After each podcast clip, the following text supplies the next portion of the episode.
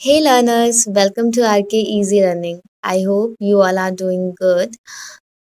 तो आज जैसा कि आप जानते हैं आपकी है डेमो क्लास थ्री बट मैं उससे पहले आपसे जानना चाहती हूँ कि आपको डेमो क्लास टू कैसा लगा और वो आपके लिए कितना यूज़फुल था तो मुझे चैट बॉक्स में ज़रूर बताइए कि आपको कैसा लगा और अगर आपने किसी वजह से डेमो टू मिस कर दिया है तो कोई बात नहीं, आप हमें मैसेज कर सकते हैं, हम आपको लिंक सेंड कर देंगे उस क्लास का और या तो आप हमारे यूट्यूब चैनल पर विज़िट कर सकते हैं। तो मैं इन शॉर्ट बता देती हूँ, डेमो वन में हमने पढ़ा इंग्लिश की इम्पोर्टेंस और कैसे हम वो कैबलरी सीख सकते हैं, कैसे हम अपना कॉन्फिडेंस बूस्टअप कर सकते हैं। डेमो क्लास टू में हमने सीखा प्रोनाउंसिएशन लेटर्स के साउंड सीखे और जब हम किसी से मिलते हैं चाहे वो हमारी फॉर्मल कॉन्वर्सेशन हो इनफॉर्मल हो या फ़र्स्ट मीटिंग हो या फ्रेंड से बात हो तो कैसे बात कर सकते हैं, ये अभी तक हमने सीखा। आज है आपकी बहुत ही इम्पोर्टेंट क्लास तो आज का आपका टॉपिक है, वो है सेंटेंसेस सेंटेंसेस बहुत ही इम्पोर्टेंट है और सबसे पहले आप मुझे बताइए कि आप सेंटेंस यानी वाक्य से क्या जानते हैं? क्या समझते हैं? ये क्या होते हैं? जल्दी बताइए। चलिए मैं आपको बताती हूँ। A group of words which gives complete sense is called sentences शब्दों का वह समूह जिससे कि पूर्ण अर्थ निकलता हो वे वाक्य कहलाते हैं। ठीक है? वाक्य जो हम सभी बोलते हैं। तो अब ये क्लियर हो गया सेंटेंसेस क्या होते हैं। चलिए नेक्स्ट पॉइंट पे बात करते हैं सिंगुलर एंड प्लूरल सिंगुलर यानी कि एक वचन। जो भी संख्या में एक हो, उसे हम लोग एक वचन यानी कि सिंगुलर बोलते हैं। और जो संख्या में एक से अधिक हो, उसे हम प्लूरल यानी कि बहुवचन कहते हैं।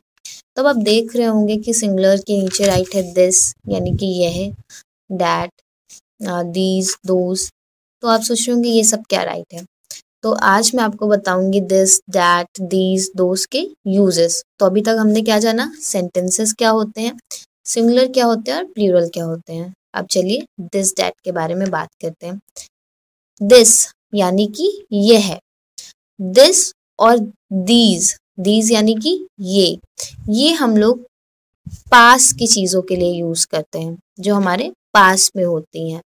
डैट यानी कि वह दोज यानी कि वो, ये हम दूर की चीज़ों के लिए इसका प्रयोग करते हैं। जैसे for example this is a pen यह एक पेन है, जो पेन पास में रखा है। दीज आर मैंगोज ये आम है। पास की चीज़ों के लिए। अब थोड़ा सा दूर जो हमसे चीज़ें होती हैं दैट इज़ अ पेन वह एक पेन है। दोज आर मैंगोज वो आम है। तो समझ में आया? दिस दीज का प्रयोग हम करते हैं पास के लिए और डैट और दोज का यूज़ करते हैं हम दूर के लिए। चलिए कुछ और एग्ज़ाम्पल बताती हूँ मैं आपको। Like this is a car यह एक कार है। दीज आर बुक्स ये किताबें हैं। That is not a car वह कार, यानी कि गाड़ी नहीं है। दोज आर नॉट कीज वह चाबियाँ नहीं है, या वो चाबियाँ नहीं है। तो आपने देखा होगा, पास की चीज़ों के लिए हमने यूज़ किया दिस और जो हमारी दूर की चीज़ें थी, उनके लिए हमने यूज़ किया डैट ये आपको खुद से पहचानना होगा।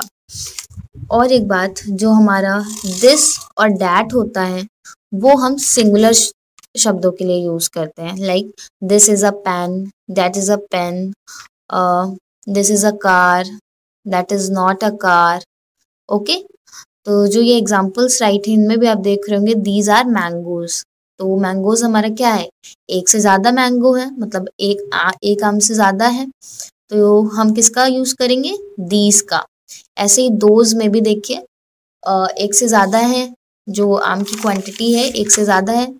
तो जो हमारे प्लूरल वर्ड्स होंगे उनके साथ हम यूज़ करेंगे दीज एंड दोज एंड जो हमारे सिंगुलर होंगे उनके साथ हम यूज़ करेंगे दिस एंड दैट तो इसकी आपको प्रैक्टिस करनी है और मुझे टेन सेंटेंस राइट करके एंड रिकॉर्ड करके सेंड करना है। अब चलिए आगे बात करते हैं। हाँ। तो ये एग्जांपल्स मैंने आपको बताए थे। ये वही है। और मेरे साथ रीड करिए चलिए। दिस इज़ अ कार ये एक कार है। This is not a car ये एक कार नहीं है। अब देखिए सिंगुलर के साथ हमने दिस का यूज़ किया। प्लूरल आपको दिख रहा है दिस का कहीं हमने प्लूरल के साथ यूज़ किया है? तो प्लीज़ ये बात अपने माइंड में रखिएगा ओके कम शब्द, देखिए दिस एंड दैट में कम कम लेटर्स हैं ओके तो कम के साथ हम लोग सिंगुलर सिंगुलर का यूज़ करेंगे। यू नो जब अभी आप आगे, जब आपकी फ़र्स्ट क्लास होगी, जब मैं आपको पढ़ाऊँगी टॉपिक तो उसमें भी first person second person third person है तो अभी, अगर अभी से आपके डाउट्स क्लियर होंगे तो आपको वहाँ पर कम प्रॉब्लम फेस करनी होगी। चलिए नेक्स्ट टॉपिक की बात करते हैं। नेक्स्ट टॉपिक है हमारा हेल्पिंग वर्ब नाम से ही जैसे आप जानते होंगे, समझ रहे होंगे कि हेल्पिंग यानी कि हेल्प करने वाला। हेल्पिंग वर्ब हमारी मेन वर्ब की हेल्प भी करता है एक तरीके से। तो ये थ्री टाइप्स की होती है प्रेजेंट पास्ट फ्यूचर प्रेजेंट में होता है हमारा is am are do does past में होता है हमारा वॉज़ वर डेड और भी होती हैं, वो हम आगे पढ़ेंगे उनके बारे में. एंड फ्यूचर में होती है हमारी will be will do and will have इसके बारे में भी हम बात करेंगे आगे। अभी हम सिर्फ़ पढ़ेंगे will be and shall be के बारे में। एंड शेल बी का स्पोकन इंग्लिश में बहुत ही कम यूज़ होता है। तो अब चलिए बात करते हैं कि is am are do does इन सब का यूजेस क्या होता है, ये किसके साथ यूज़ किए जाते हैं। तो जो हमारा इज़ है, वो हमेशा हमारा यूज़ होता है थर्ड पर्सन सिंगुलर के साथ ओके सिंगुलर के साथ हमेशा याद रखिएगा थर्ड पर्सन सिंगुलर के साथ। आर हमारा यूज़ होता है बाकी सभी के साथ, यानी कि प्लूरल सब्जेक्ट के साथ। और आई हमेशा यूज़ होता है हमारा एम के साथ। एम के साथ हमेशा हमारा आई यूज़ होता है।